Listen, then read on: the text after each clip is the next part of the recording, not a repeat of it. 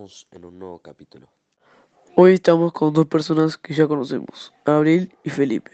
Y también tenemos a una mujer muy especial. Hoy invitamos a Mariquita Sánchez de Thompson. Hola, muchas gracias por haberme invitado. Bueno, contanos cuándo naciste.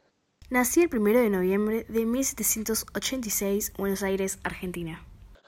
¿Tenés hermanos o hermanas? No, no, soy hija única. ¿Y tu educación cómo fue? ¿Fue buena? Por suerte sí, eh, recibí una educación con los mejores profesores. Investigando, encontré que ganaste gran popularidad en los círculos intelectuales y que en tu casa se interpretó el himno nacional argentino por primera vez. ¿Esto es cierto? 9, no pares. 10, 11, sigue el ritmo. No, así no puedo. ¿Por qué paraste? No puedo seguir sin música. Tienes que esforzarte. No, tengo que cambiarme a Premium. Así se acaban los anuncios. Y las excusas. Despídete de los anuncios. Cámbiate a Premium. Da clic en el banner para más información. Sí, es verdad. Ofrecí mi hogar para la ejecución de la marcha patriótica. Y a ver, Mariquita, contanos algo sobre vos. Bueno, a ver, eh, soy una mujer patriótica y empoderada. ¿Feminista? Eh, sí, en 1804 inicié el primer juicio de disenso para pelear por mis derechos. ¿Cómo sos vos personalmente? Yo me considero con una gran personalidad, tengo opiniones propias y. y fuerte. ¿Alguna vez te enamoraste? Sí, a los 14 años me enamoré de mi primo Martín Thompson y me casé con él. ¿No te importó lo que la gente decía?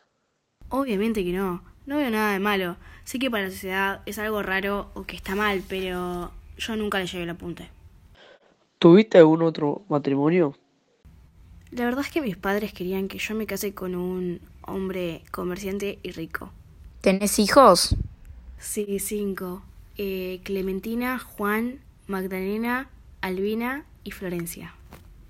¿Tenés alguna pérdida importante o algo parecido? Sí, eh, mi esposo Martín murió en alta mar en 1819. ¿Tuviste algún otro matrimonio?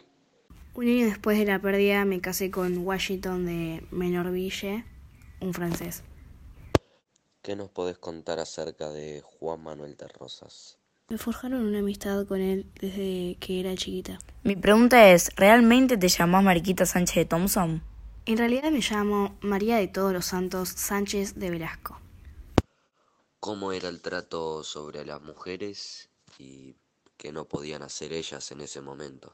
A las mujeres se las tenía como el sexo débil, se tenían que quedar en sus casas cuidando a sus hijos. Había muchísimas cosas que no podían hacer, como vestirse con libertad, votar, participar en las Fuerzas Armadas, divorciarse, abortar con amparo legal, aunque este punto todavía no lo logramos.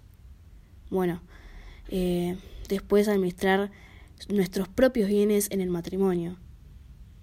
Y nada, estoy orgullosa con todas las que hasta el día de hoy están luchando por lo que se merecen, sus derechos. Mañana en Coto tenés un 20% de descuento en carnes de novillo con todos los medios de pago. Un descuento como para salir disparando a buscarlo. Bueno, chango, no lo tomes al pie de la letra.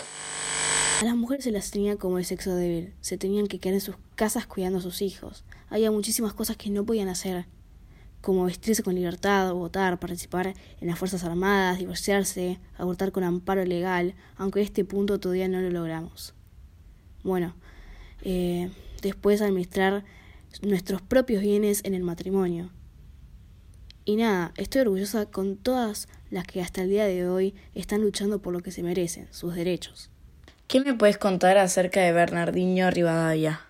Cuando Rivadavia fundó la Sociedad de Beneficencia requirió eh, la ayuda mía. ¿Tenías algún cargo ahí?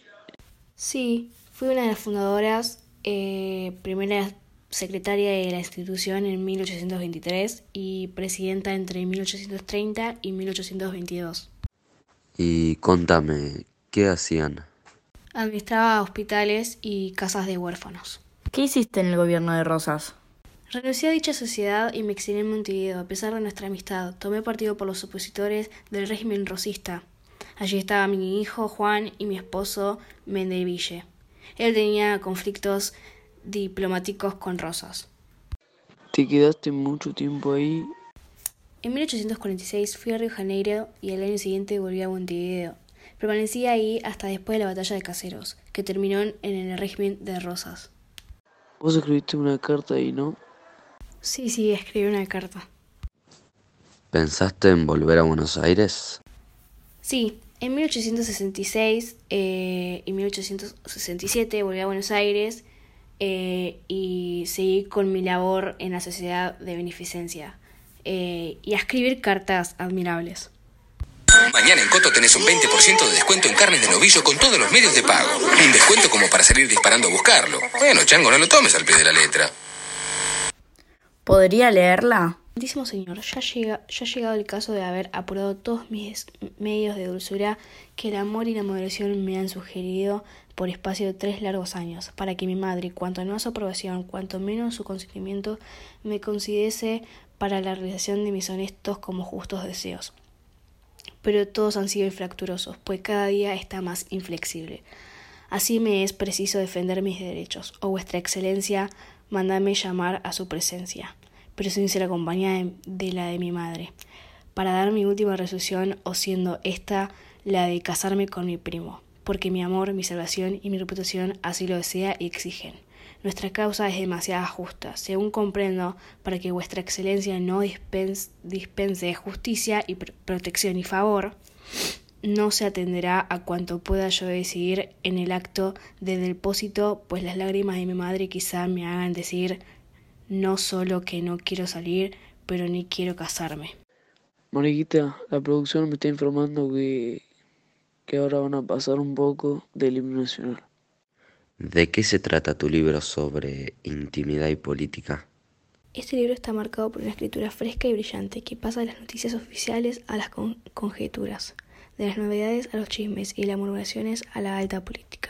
Está dirigido a Esteban Echeverría. Las cartas tienen dos clases de interlocutores, los familiares y los hombres de Estado.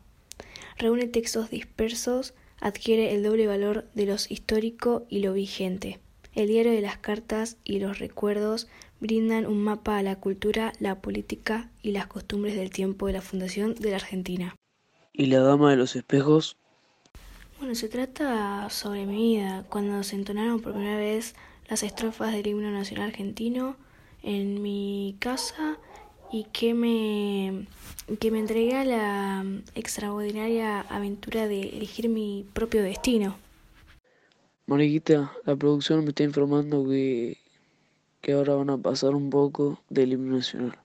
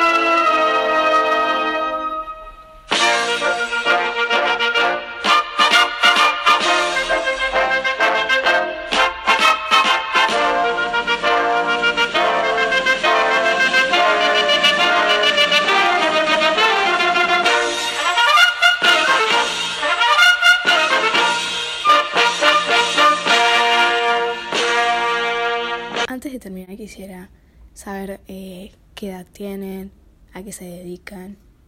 Me llamo Bautista Balbi, eh, tengo 20 años, eh, soy periodista y hago podcast. Yo Abril Espurio, tengo 21 años y hago podcast. Me llamo Felipe Piñeiro, tengo 25 años, estudié periodismo y ahora me dedico a hacer podcast. Falleció el 23 de octubre de 1864 en Buenos Aires a casi sus 82 años de edad.